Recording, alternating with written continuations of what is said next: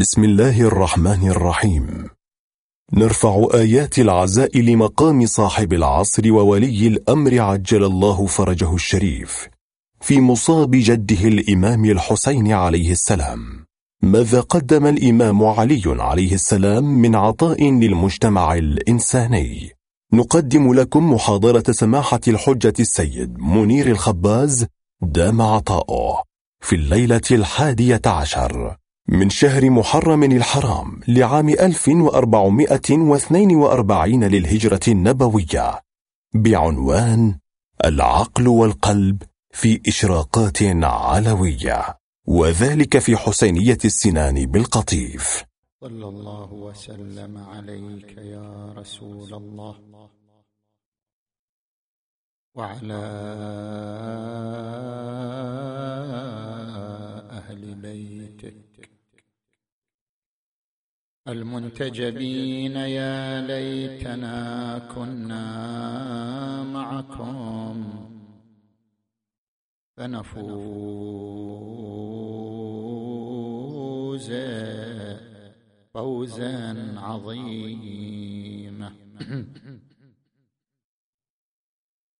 أعوذ بالله من الشيطان الغوي الرجيم. بسم الله الرحمن الرحيم. أفلم يسيروا في الأرض فتكون لهم قلوب يعقلون بها أو آذان يسمعون بها، فإنها لا تعمى الأبصار ولكن تعمى القلوب التي في الصدور. آمنا بالله، صدق الله العلي العظيم.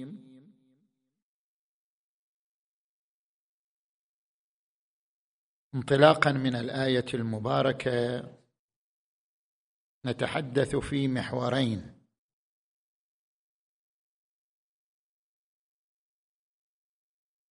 بأن العقل والقلب بينهما التقاء وافتراق، وفي تناسق فضائل وكمالات الشخصية العلوية للإمام أمير المؤمنين علي عليه السلام.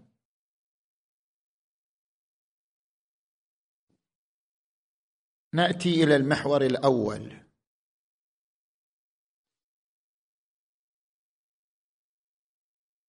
ما هو الفرق بين العقل والقلب؟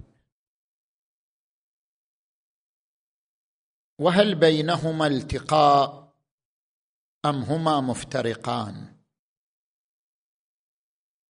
ومتى يكون العقل قائدا للقلب؟ السؤال الأول: ما هو الفرق بين القلب والعقل؟ النفس البشرية لديها قوتان: قوة القلب، قوة العقل. القلب هو وعاء المشاعر والميول والغرائز. المشاعر مثل الحب والبغض والفرح والحزن، هذه مشاعر موطنها القلب. الميول مثل ميل الإنسان للرياضة، ميل الإنسان للفن، ميل الإنسان للفلسفة، كل إنسان عنده ميل معين، ميول.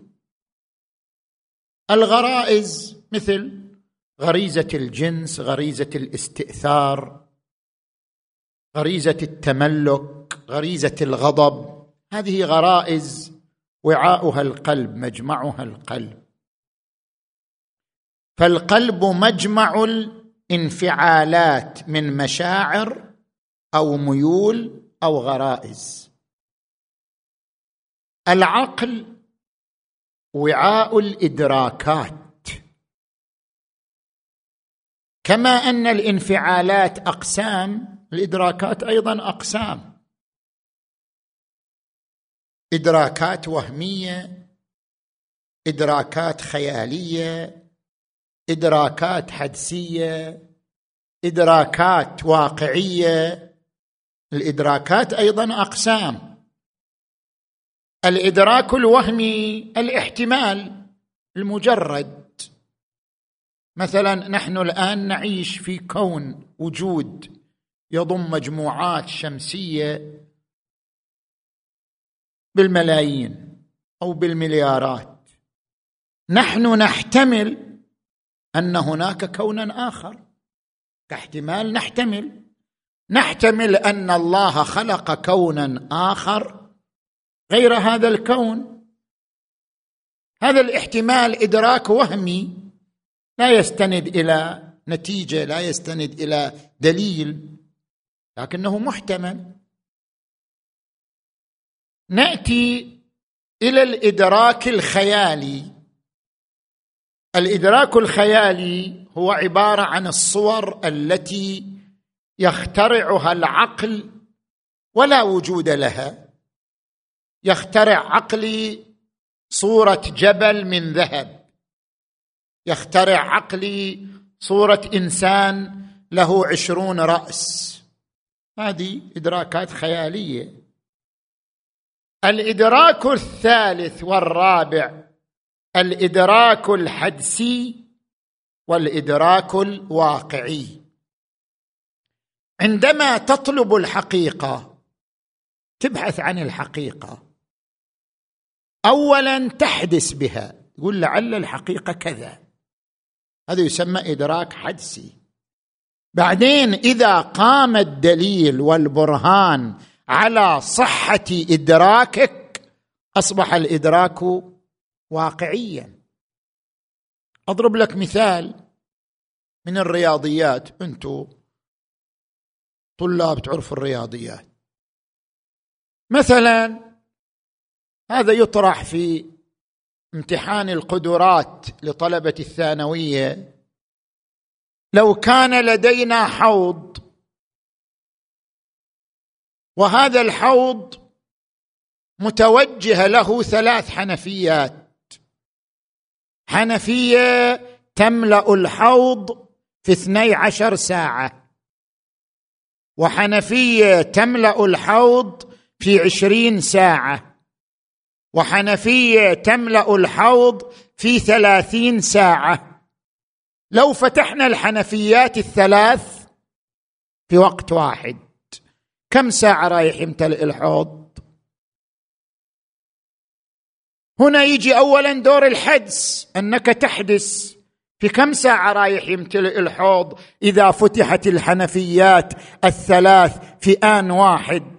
5، 4، 6، 7. حاول تحدث بأحد الأجوبة، تقول مثلا 6 ساعات، أنا أحدث أن الحوض يمتلئ في 6 ساعات إذا فتحت الحنفيات ال3 في وقت واحد.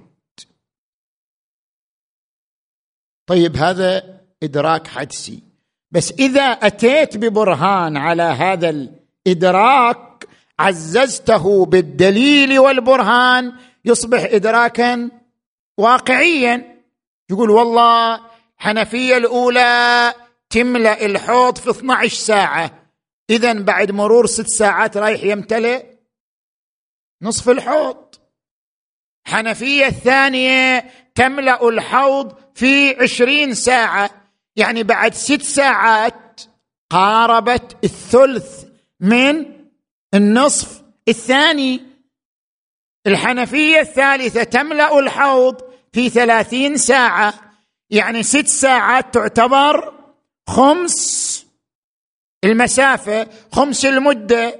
إذن بالنتيجة يمتلئ الحوض خلال 6 ساعات بفتح الحنفيات ال3 معا. مجمع الإدراكات يسمى عقلا، مجمع الانفعالات يسمى قلبا. السؤال الثاني: هل يلتقيان أم هما مفترقان؟ هما قوتان، قوة منفصلة عن قوة، لأن لكل قوة دور يختلف عن دور القوة الأخرى. هل يلتقيان؟ نعم، هاتان القوتان يفترقان ويلتقيان. كيف يفترقان؟ إذا خضع القلب للعقل التقيا، وإذا رفض القلب حكم العقل افترقا. الآن مثلا عقلك يقول لك أنت إنسان مدخن، زين، عقلك يقول التدخين مضر، بس قلبك لا يطاوع عقلك، قلبك يمشي على الانفعالاته. عقلك يقول هذا مضر، بس قلبك لا يطاوع. لعدم مطاوعة القلب للعقل هنا يحصل الافتراق بين القوتين. العقل يقول لك العلاقة مع فتاة أجنبية مفسد لدينك، بس قلبك يحبها، قل لا ما أدري. إذا لم يطع قلبك عقلك يحصل الانحراف، إذا أطاع قلبك عقلك حصل التوازن. القرآن الكريم يذكر في آيتين عدم إطاعة القلب للعقل: وجحدوا بها واستيقنتها أنفسهم. عقولهم أدركت الواقع، بس قلوبهم لا تطاوع عقولهم. وجحدوا بها واستيقنتها أنفسهم. ويقول القرآن الكريم: ولقد ذرأنا لجهنم كثيرا من الجن والإنس لهم قلوب لا يفقهون بها. يعني قلوبهم لا تطاوع عقولهم، لذلك يقال لهم قلوب لا يفقهون بها. بينما تجي لآية اللي احنا قرأناها التي افتتحنا بها المحاضرة، تعبير القرآن تعبير جميل يشير إلى التقاء القوتين، يقول: أفلم يسيروا في الأرض فتكون لهم قلوب يعقلون بها. شلون قلوب يعقلون؟ العقل قوة والقلب قوة، كيف قلوب يعقلون؟ يريد أن يشير إلى التقاء القوتين، خضوع العقل، خضوع القلب للعقل، فتكون لهم قلوب يعقلون بها. متى يكون القلب قلبا عاقلا؟ إذا ضبطه العقل. شوف العقل ليش سمي عقل؟ العقل لغة هو الضبط والإمساك. عقلت البعير يعني أمسكت به، ربطته بجدار معين. العقل هو الربط والإمساك. القلب مضطرب، يوم يفرح يوم يحزن، يوم يحب يوم يبغض، يوم يشك يوم يتيقن. العقل مجمع الاضطراب، يحتاج إلى قوة تضبطه.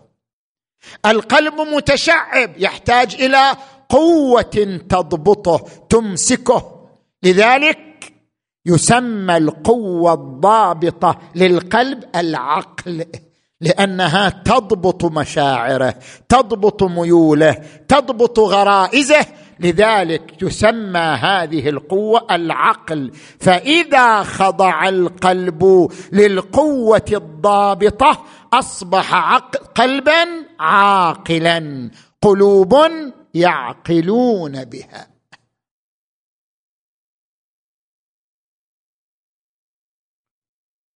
تجي الآن إلى السؤال الثالث: متى يكون العقل ضابطا للقلب، قائدا للقلب؟ إذا كان عقلا فطريا. العقل على نوعين: عقل فطري وعقل مؤدلج. معبأ. العقل المؤدلج لا يمكن أن يخرج عن التلقين المؤدلج، يعني هذا العقل منذ صغره عبئ ولقن بثقافة مؤدلجة معينة، لا يمكن أن يخرج العقل عن هذا الإطار، المنهج الذي عبئ به، المنهج المؤدلج، هذا يسمى عقل مؤدلج، ما يقدر يطلع. وإذا قيل لهم اتبعوا ما أنزل الله قالوا بل نتبع ما ألفينا عليه آباءنا، أو لو كان آباؤهم لا يعقلون شيئا ولا يهتدون. قافة مؤدلجة. هنا العقل إذا كان مؤدلجا لا يسير بالقلب نحو الهدى، أما العقل الذي إذا خضع القلب له صار القلب في هدى هو العقل الفطري الذي ينطلق من فطرته بدون أدلجة مسبقة. لذلك القرآن يركز على العقل الفطري، يقول فبشر عبادي الذين يستمعون القول فيتبعون أحسنه أولئك الذين هداهم الله وأولئك هم أولو الألباب. العقل الفطري ينفذ إلى اللب، لب الأشياء، يعني حقائق الأشياء، لأنه يصل إلى لب الأشياء وحقائقها، يعبر عنهم أولو الألباب. وتزودوا فإن خير الزاد التقوى واتقون يا أولي الألباب. إن كنتم أصحاب ألباب تصلون إلى لب الأشياء إذن ستكونون متقين، واتقون يا أولي الألباب.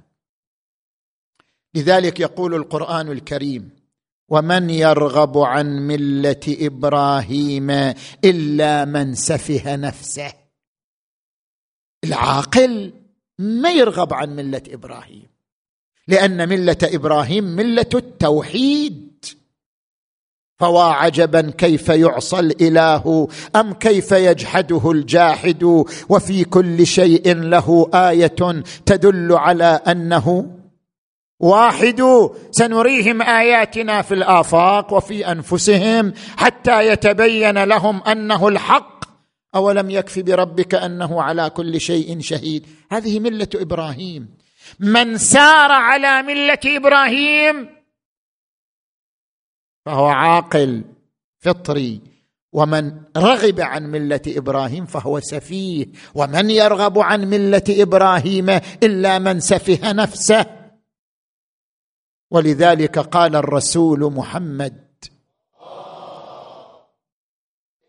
وسلم محمد وآل محمد العقل ما عبد به الرحمن واكتسب به الجنان. نجي إلى المحور الثاني من حديثنا، تناسق الفضائل والقيم والكمالات في الشخصية العلوية. في علم الأخلاق يقولون إذا خضع القلب للعقل فهناك عدة قيم يحصل عليها الإنسان، من تلك القيم قيمة الحكمة، ومن يؤت الحكمة فقد أوتي شيئا كثيرا. الحكمة هي مظهر من مظاهر خضوع القلب العقل. الإنسان الحكيم من ترى سلوكه سلوكا متوازنا يضع الأشياء في مواضعها. الحكمة أن تضع الأشياء في مواضعها، فإذا كان سلوكك سلوك من يضع الأشياء في مواضعها يعني خضع قلبك لعقلك فاتصفت بالحكمة. هو الذي بعث في الأميين رسولا منهم يتلو عليهم آياته ويزكيهم ويعلمهم الكتاب والحكمة، وإن كانوا من قبل لفي ضلال مبين. الحكمة لها ركيزتان، نطبق كلتا الركيزتين على الشخصية العلوية. الركيزة الأولى السلوك ترجمة للنفس. مستحيل تقول والله أنا سلوكي صدفة ما يعبر عن نفسي، لا، سلوكك يعبر عن داخلك، كل إنسان سلوكه يعبر عن داخله. يقول الإمام أمير المؤمنين علي عليه السلام: ما أضمر امرؤ في قلبه شيئا إلا وظهر على قسمات وجهه أو فلتات لسانه. مهما يخبي الموضوع يظهر يوم من الأيام، إما على وجهه أو على فلتات لسانه، كما قال زهير بن أبي سلمة: ومهما تكن عند امرئ من خليقة وإن خالها تخفى على الناس تعلمي.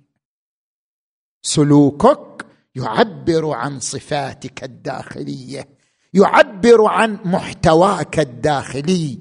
إن كان سلوكا عدلا كشف عن عدالة في النفس، إن كان سلوكا معوجا كشف عن اضطراب واعوجاج في النفس. سلوك علي بن أبي طالب يكشف عن عدالة نفسية راسخة شامخة. أذكر لك مجموعة من صفات علي بن أبي طالب. الصفة الأولى صفة العدالة السلوكية. هل أن عليا كان من المنظرين للعدالة أم كان من المطبقين للعدالة؟ علي بن أبي طالب عندما قال لمالك الأشتر: وأشعر قلبك الرحمة للرعية واللطف بهم والرفق عليهم ولا تكونن عليهم سبعا ضاريا تغتنم أكلهم، فإن الناس صنفان: إما أخ لك في الدين أو نظير لك في الخلق. يعني كن عادلا مع المسلم وغير المسلم، الجميع مواطن في دولتك. هذا تنظير تشريع، لكن هل كان علي يمارس هذه العدالة على الأرض أو هذا مجرد تنظير؟ كان علي يمارس هذه العدالة على الأرض حتى على نفسه، تطبيق للقانون حتى على نفسه. كيف؟ يوم من الأيام الإمام علي فقد درعه، بحث عن الدرع فوجده في يد رجل مسيحي. قال له: هذا الدرع درعي. قال: لا يا أمير المؤمنين، هذا درعي. قال: فلنتقاضى عند القاضي، نروح عند القاضي نتقاضى. هو رئيس الدولة، يروح عند القضاء يتقاضى. كما قلنا في ليالي سابقة، علي فصل بين السلطة القضائية والسلطة التنفيذية. أول من فصل بين السلطتين، علي يمارس هذا الفصل بشكل عملي. يذهب الإمام علي مع المسيحي إلى شريح القاضي، يجلسان بين يديه. شريح يخاطب الإمام علي: ماذا تقول أنت؟ قال: أقول الدرع درعي، لم أبع ولم أهب. التفت إلى المسيحي: وماذا تقول أنت؟ قال: الدرع درعي وما كذب أمير المؤمنين. أنا ما أقول الإمام كاذب، بس درع درعي. قال شريح للإمام علي: هل لك بينة على ما تدعي؟ فضحك الإمام علي وقال: صدق شريح، ليس لي بينة. شوف هذا الالتزام بتطبيق القانون. صدق شريح، يعني شريح قاعد يطبق القانون. صدق شريح، ليس لي بينة. عندنا قانون فقهي، صاحب اليد لا يطالب ببينة، الآخر هو اللي يطالب بالبينة. يعني مثلا الآن أنت جالس بالسيارة، يجي واحد يقول لك هذه السيارة سيارتي، هو لازم يجيب بينة مو أنت، لأن أنت صاحب يد، السيارة تحت يدك. صاحب اليد لا يطالب بالبينة، اليد أمارة على الملكية. أنت جالس في بيت، يجي واحد يقول لك اطلع من البيت هذا بيتي، هو لازم يجيب بينة، أنت صاحب يد، اليد أمارة على الملكية. هذا يقول الدرع في يدي أنا، الدرع تحت يدي واليد أمارة على الملكية. صاحب اليد لا يطالب بالبينة، صاحب اليد منكر والآخر مدعي، وعلى المدعي البينة. جيب بينة. قال صدق شريح، ليس لي بينة. فحكم شريح بأن الدرع للمسيحي. قال قوموا هذا الدرع المسيحي. سلم الإمام علي بالحكم وهو يعرف أن الدرع درعه، لكن القانون هكذا يقول. بعد مدة أقبل المسيحي وقال هكذا فعل الأنبياء. أمير المؤمنين ذهب معي لقاض يقضي عليه، يدري أن القاضي سيقضي عليه، مع ذلك ذهب معي للقاضي. هكذا فعل الأنبياء. وسلم الدرع للإمام أمير المؤمنين علي عليه السلام. هذه صفة العدالة. الصفة الأخرى السخاء المنتظم. الإمام علي سخي، بس سخاء منتظم، يعني لا إسراف ولا تبذير، يضع الأمور في مواضعها. الإمام علي أول ما ذهب إلى المدينة في الهجرة، لما هاجر الرسول صلى الله عليه وآله من مكة إلى المدينة، الإمام علي في قرم دوس، وشلون يعيش يعني، والبلد بلده، وحاله يعني وين روحوا. فالإمام علي آجر نفسه عند يهودي صاحب مزرعة. المدينة كانت مزارع بيد اليهود، تجارات بيد اليهود. آجر نفسه عنده يتقاضى على السقي للزراعة، والزراعة والتسميد، شؤون الزراعة يتقاضى عليها أجرا. يأخذ قوت يومه فقط ويتصدق بالأجر على الفقراء والمساكين. سخاء منتظم في موضعه. محقن ابن أبي المحقن الضبي جاء إلى الإمام علي أثناء حكومته، طلب منه مالا. ما عندي أموال أعطيك إياها. فعلا ما كان عنده أموال. ذهب إلى معاوية قال جئتك من أبخل الناس، يقصد الإمام علي عليه السلام، جئتك من أبخل الناس. فقال له معاوية ما كان علي بخيلا، لو كان لعلي بيتان، بيت من تبر وبيت من تبن، لأنفذ تبره قبل تبنه. الإمام علي سخي، لكن سخاء منتظم. هكذا قال عنه معاوية لأنفذ تبره قبل تبنه. تجي إلى الصفة الثالثة، البساطة والعفوية عند الإمام علي عليه السلام.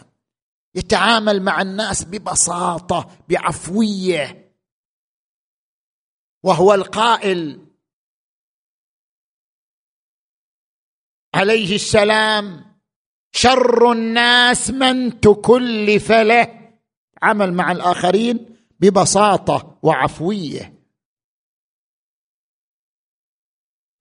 ومن استعظم أخاه فقد فارقه، يعني إذا تخلي بينك وبين صديقك أخيك فوارق وحوائجز، تعتبر أنت مفارق له. تعيش ببساطة، تعيش بعفوية. الإمام علي هكذا يعيش. الإمام أمير المؤمنين علي عليه السلام في هذه البساطة والعفوية المتناهية يخرج إلى السوق، يشتري التمر، هو بنفسه هو حاكم، وياخذ التمر يخليه في ملحفته ويحمله، فيخرج وراءه الناس: يا أمير المؤمنين نحن نحمله عنك. قال أبو العيال: أحق بحمله. الإمام علي يخرج مع قنبر خادمه إلى السوق، اشتري ثوبين بسيطين ب4 دراهم، ثم يقول لخادمه: اختر أجودهما. يأخذ الخادم أجود الثوبين، ويأخذ الإمام علي الثوب الآخر. هذه البساطة والعفوية التي نعبر عنها بالتواضع، هذه الصفات الثلاث اللي تلوناها تحكي ماذا؟ عدالة، سخاء منتظم، تواضع. هذه الصفات الثلاث ترجمة لنفس طاهرة تعيش العدالة في داخلها، فانعكست عدالتها على سلوكها، لأنها تعيش العدالة الداخلية، لأنها تعيش توازنا داخليا، انعكس التوازن الداخلي على السلوك الخارجي. وهو الذي كان يقول صلوات الله عليه وآله: علامة الإيمان أن تؤثر الصدق حيث يضرك على الكذب حيث ينفعك. إذا أنت فعلا تعيش عدالة داخلية، خلت تنعكس على سلوكك. تقول: لا أنا أمشي على ينفعني يضرني، طيب هذا كذب. علامة الإيمان أن تؤثر الصدق حيث يضرك على الكذب حيث ينفعك. كن صريح صريح، حتى لو كان هذه الصراحة والصدق قد تضرك على الكذب حيث ينفعك، لأنها تكشف عن اعتدال في نفسك. عدالة النفس تنعكس على السلوك. وقال علي عليه السلام: من العدل أن لا تحيف على من تبغض ولا تأثم في من تحب.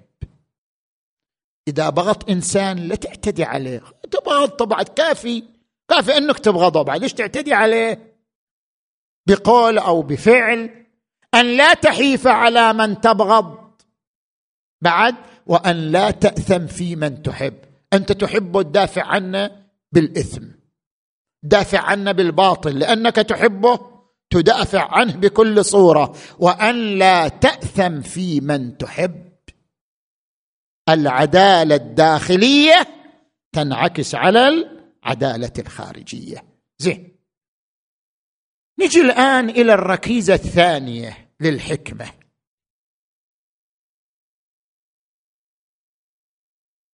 جميع الفضائل، إذا كان الإنسان حكيما، جميع الفضائل تنحدر من منبع واحد، وهذا ما ينطبق على شخصية الإمام علي عليه السلام. كمالات علي لا تقبل التجزئة، كمالات علي لا تقبل التبعيض، كمالات علي وفضائله متناسقة مترابطة، كلها تنحدر من مصدر واحد، معين واحد. صدور الفضائل من معين واحد ومن مبدأ واحد هو مثال لعلي بن أبي طالب. الآن أضرب لك أمثلة نطلع بالنتيجة. علي له العبادة، علي له الزهد، علي له الشجاعة، علي له المروءة. أنت إذا نظرت إلى هذه الصفات كلها ماذا تقول؟ تقول هذه صفات عديدة، شجاعة وعبادة، وجاب العبادة للشجاعة، وش جاب الشجاعة إلى الزهد، وش جاب الزهد إلى المروءة؟ صفات مختلفة، لكل صفة مثار. لا، كل هذه الصفات ترجع إلى صفة واحدة، كل هذه الصفات تنحدر من منبع واحد ومصدر واحد، ألا وهو التحرر من الأنا. التحرر من الأنا، التحرر من الأنانية والذات هو منبع للعبادة. زهد، شجاعة، مروءة، كل ينبع من منبع واحد. تأتي إلى العبادة، هل تنطلق إلى العبادة من ذاتك أم تنطلق إلى العبادة من منطلق آخر؟ نحن ننطلق إلى العبادة من ذواتنا، لو ما فيها جنة ونار ولا شفنا عبادة ولا أديناها يوم من الأيام.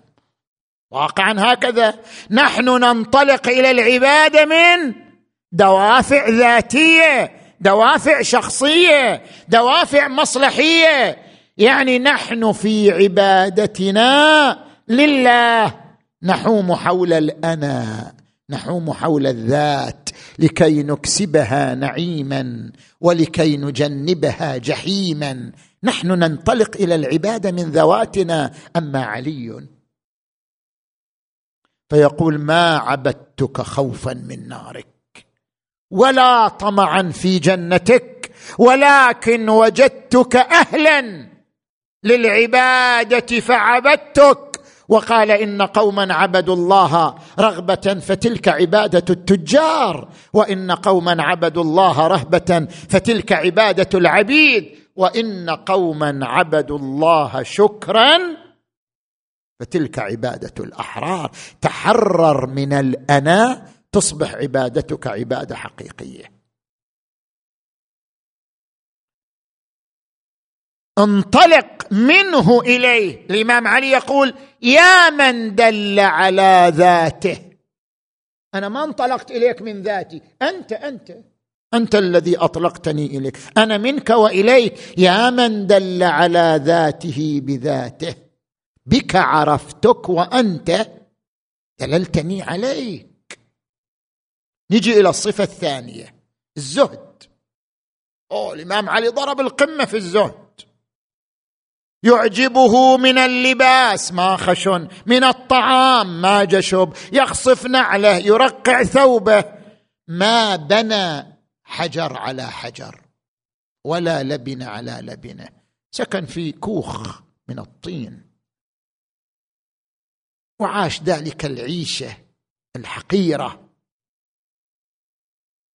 دخل عليه هارون بن عنترة في الخورنق، يقول: في فصل الشتاء فوجدت عليه خلق قطيفة وهو يرتعد. قطيفة بالية وهو يرتعد من الشتاء. فقلت له: يا أمير المؤمنين، لم تصنع بنفسك هكذا وقد جعل الله لك ولأهل بيتك نصيبا من بيت المال؟ ما تأخذ من خزينة الدولة؟ ما يدثرك، ما يدفئك؟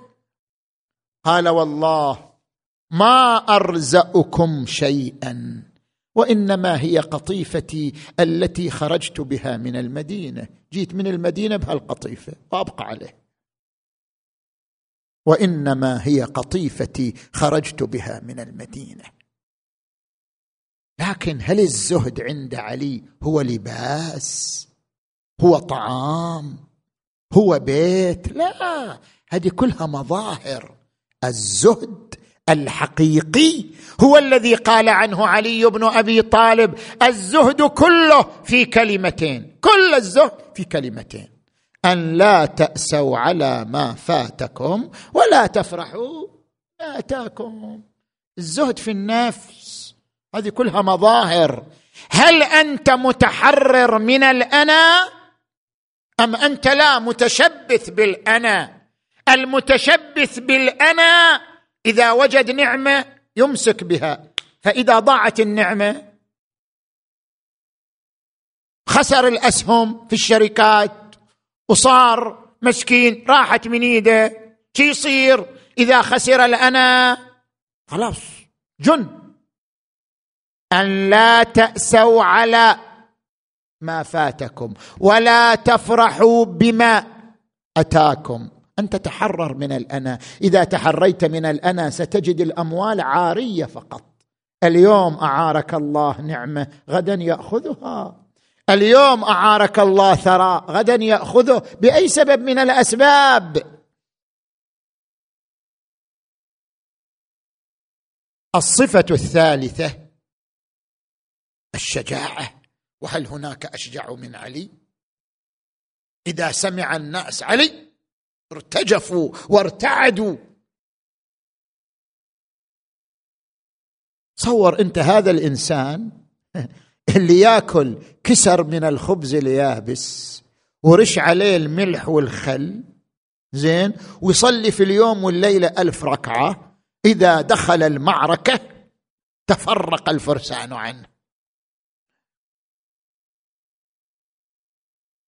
من يوم الخندق وهو صغير السن، لما برز عمرو بن عبد ود مدجج بالسلاح وجالس على فرسه وقال من يبارز؟ ما قام إلا علي. 3 مرات ما قام إلا علي. برز له قال من أنت؟ شافه صغير وراجل قاعد يمشي حافي على الأرض، وذاك على فرسه مدجج بالسلاح. قال من أنت؟ قال أنا علي. قال ابن عبد مناف أم ابن أبي طالب؟ قال ابن أبي طالب. قال ابن أخي. أنت ابن أخي. يا ابن أخي ارجع فليخرج أحد أعمامك، إني أكره أن أري قدمك. أنت شنو ضربة سيف تنتهي، ارجع. واحد من أعمامك خلي يطلع، حمزة، عباس، خلي يطلع واحد من ذول الكبار. أنت جاي. قال إني لا أكره أن أري قدمك. شو رأيك؟ بعد هذا شافه يبارزه ويتحداه، غضب، رفع سيفه ليضرب عليا، ضربه على درعه، قد الدرع، بس ما وصل إلى جسم الإمام. الإمام عاجله بضربة في نفس الوقت، أسقطه من على فرسه، قضى عليه. هذه الشجاعة هل هي مجرد بدن قوي أو هي مجرد رياضة واحتراف؟ لا، الشجاعة قوة إرادة حتى لو كان بدنه ضعيف. الشجاعة ترجع إلى قوة الإرادة، ترجع إلى التحرر من الأنا. إذا تحرر من الأنا لم يجد لجسمه قيمة، لم يجد لنفسه قيمة، لأنه متحرر من الأنا، بذل نفسه في سبيل الله. ومن الناس من يشري نفسه ابتغاء مرضات الله. الصفة الأخيرة المروءة. علي صاحب مروءة عالية. علي عليه السلام أول مظهر من مظاهر مروءته يوم الجمل. يوم الجمل بعد ما انتهت معركة الجمل، أصحاب الإمام علي طبعا كانوا في حالة من الألم على القتلى والجرحى فقام 2 ونالا من السيدة عائشة، فغضب الإمام علي عليه السلام وأمر بجلدهما، فضرب كل واحد 100 جلدة احتراما وإكراما لزوجة رسول الله صلى الله عليه وآله، وهو إكرام للنبي المصطفى صلى الله عليه وآله. عند مروءة. الإمام علي عليه السلام في يوم صفين عندما استعر القتال بين جيشه وجيش معاوية، قام بعض أبناء جيشه على قولة العراقيين يفشر. قام بعض أبناء جيش الإمام علي يشتمون أهل الشام، فقال لهم الإمام علي عليه السلام: إني أكره لكم أن تكونوا سبابين، فلو وصفتم أعمالهم وذكرتم أحوالهم وقلتم مكان سبكم إياهم: اللهم احقن دماءنا ودماءهم وأصلح ذات بيننا وبينهم، لكان أصوب في القول وأبلغ في العذر. ما تحتاج أنت تمارس السب والشتم.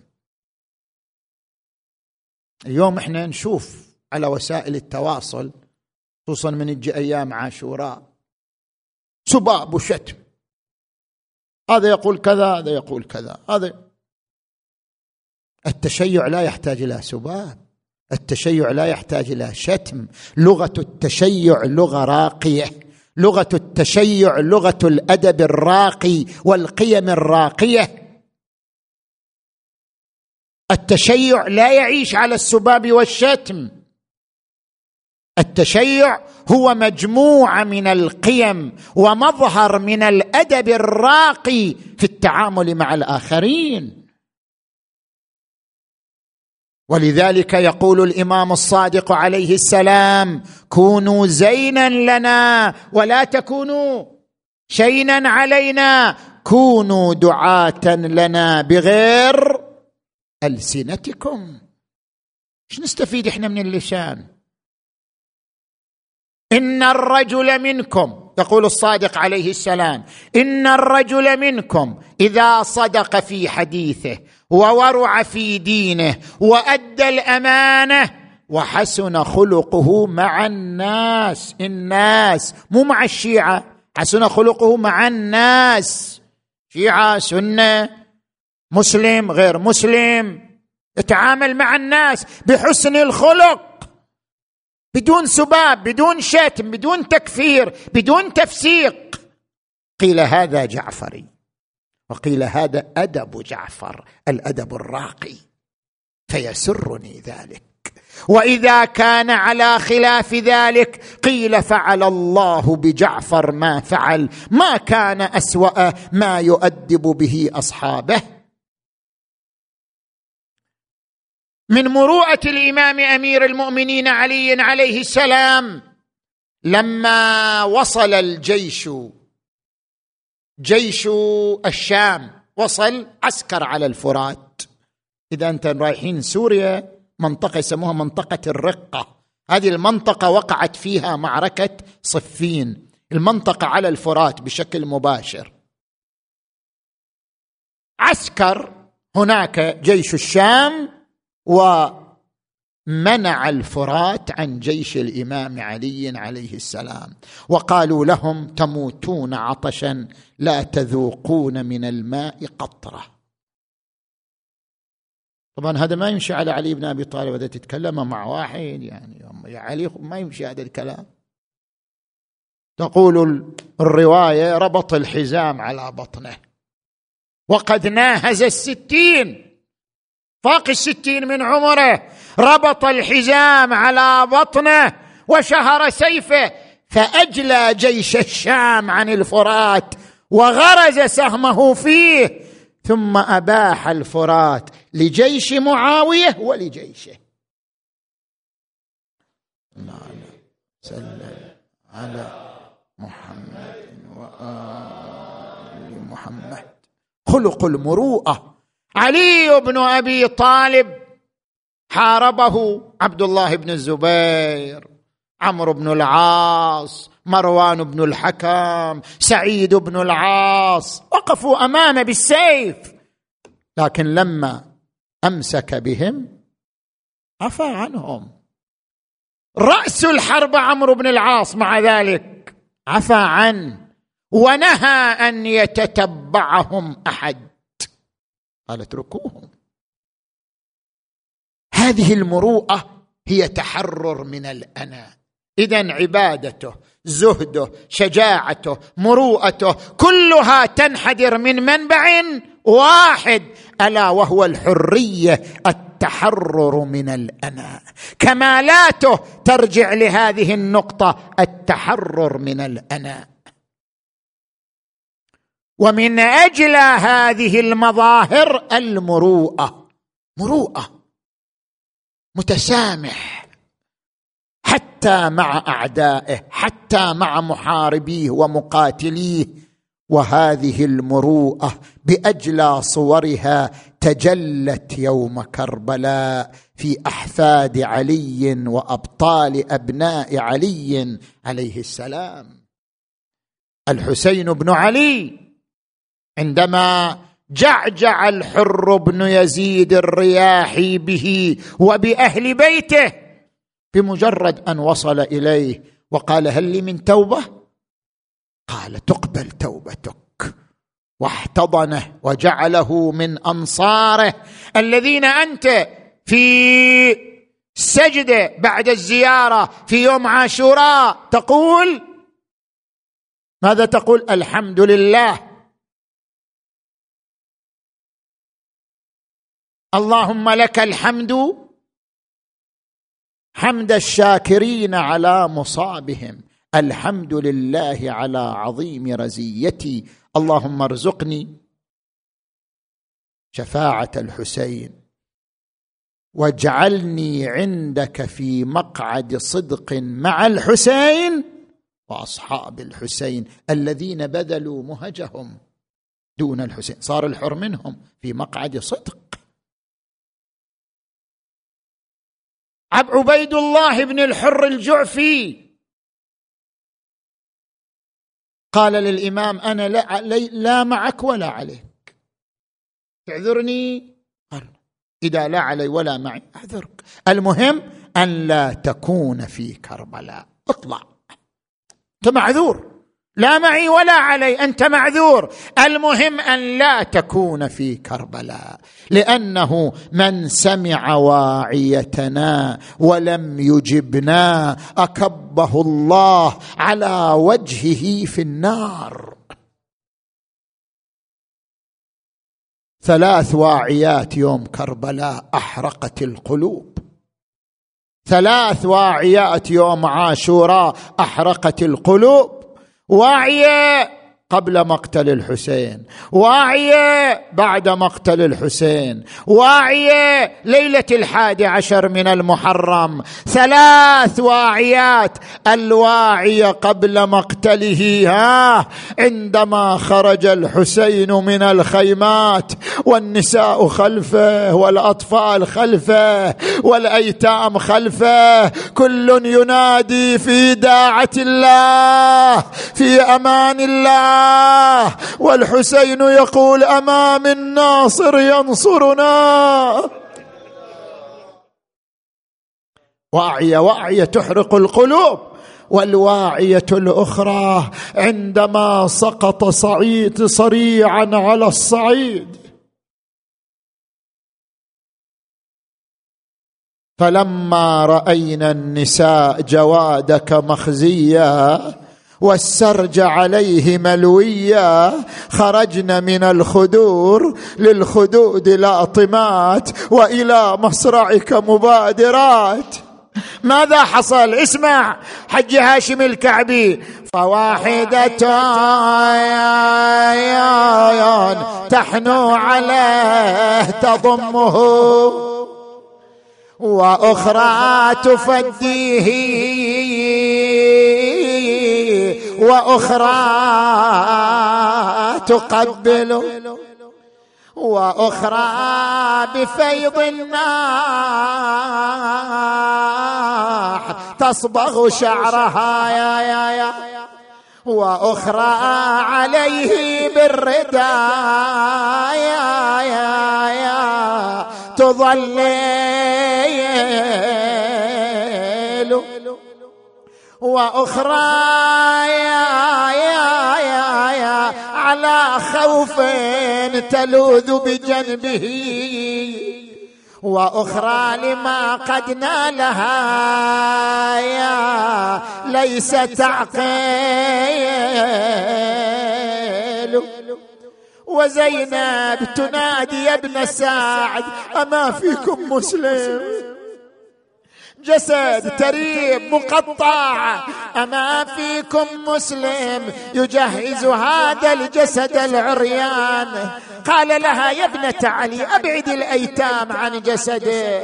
صارت كلما رفعت يتيمة سقطت أخرى إلى أن أبعدت الأطفال. ها أيها الموالون يا رسول الله يا أمير المؤمنين، بينما هي تنتظر وإذا بخيل الأعوجية تنعلت بالحديد، ونادى المنادي يا خيل الله اركبي وبالجنة أبشري. فقامت الخيول وصعدت على صدر الحسين.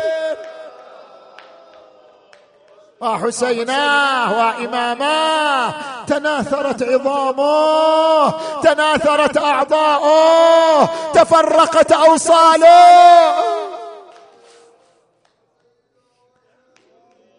اتجهت إلى المدينة نادت جد يا رسول الله صلى عليك مليك السماء هذا حسينك بالعراء محزوز الراس من القفايا مسلوب العمامة والرداء بأبي الظمآن حتى قضى بأبي العطشان حتى مضى. وحسينا بعد الواعية الثالثة ليلة 11 من المحرم، الأطفال والأيتام جالسون في المخيم ينتظرون ماذا يحصل لهم، وإذا بالمنادي ينادي أحرقوا خيام الظالمين. هجمت الخيل على الخيام بقصب النيران، وإذا بالأطفال يتفاررن من خيمة إلى خيمة والنار تستعر في الثياب. أقبلت العقيلة إلى الإمام السجاد، ماذا نصنع يا ابن أخي؟ قال قولي لعماتي وأخواتي فروا فروا على وجوهكم في البيداء. فخرجنا النساء واحدة بعد أخرى والنار تلتهم ثيابهن. أحم الضائعات بعدك ضعنا في يد النائبات حسرى بوادي أمس المسوي النار ما بقيت لنا خيام صيوان ما ظلت التجي بظلها ليك. أقبل علينا الليل وازدادت الوحشة أنا ما أشوف غير أيتام تتصارخ بدهشة.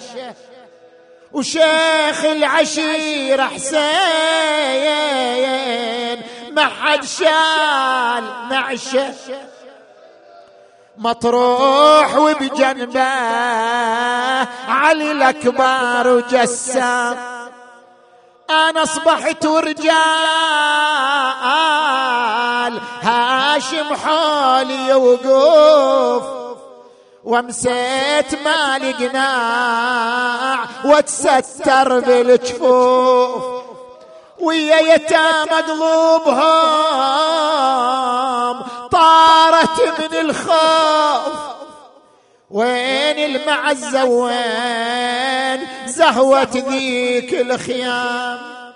هكذا زينب ومن قبل كانت بفنا دارها تحط الرحال. يا الله اللهم بالحسين الوجيه وبحق أخته العقيلة زينب اللهم تقبل أعمالنا، اللهم اشف مرضانا ومرضى المؤمنين والمؤمنات، واقض حوائجنا وحوائجه. اللهم اشف المرضى المنظورين الذين طلبوا منا الدعاء لهم، اللهم اشفهم وعافهم. اللهم عجل فرج وليك وابن أوليائك واكتب له النصر والظفر واجعلنا من أنصاره وأعوانه، وارحم أمواتنا وأموات المؤمنين والمؤمنات، وإلى أرواح الجميع ثواب الفاتحة.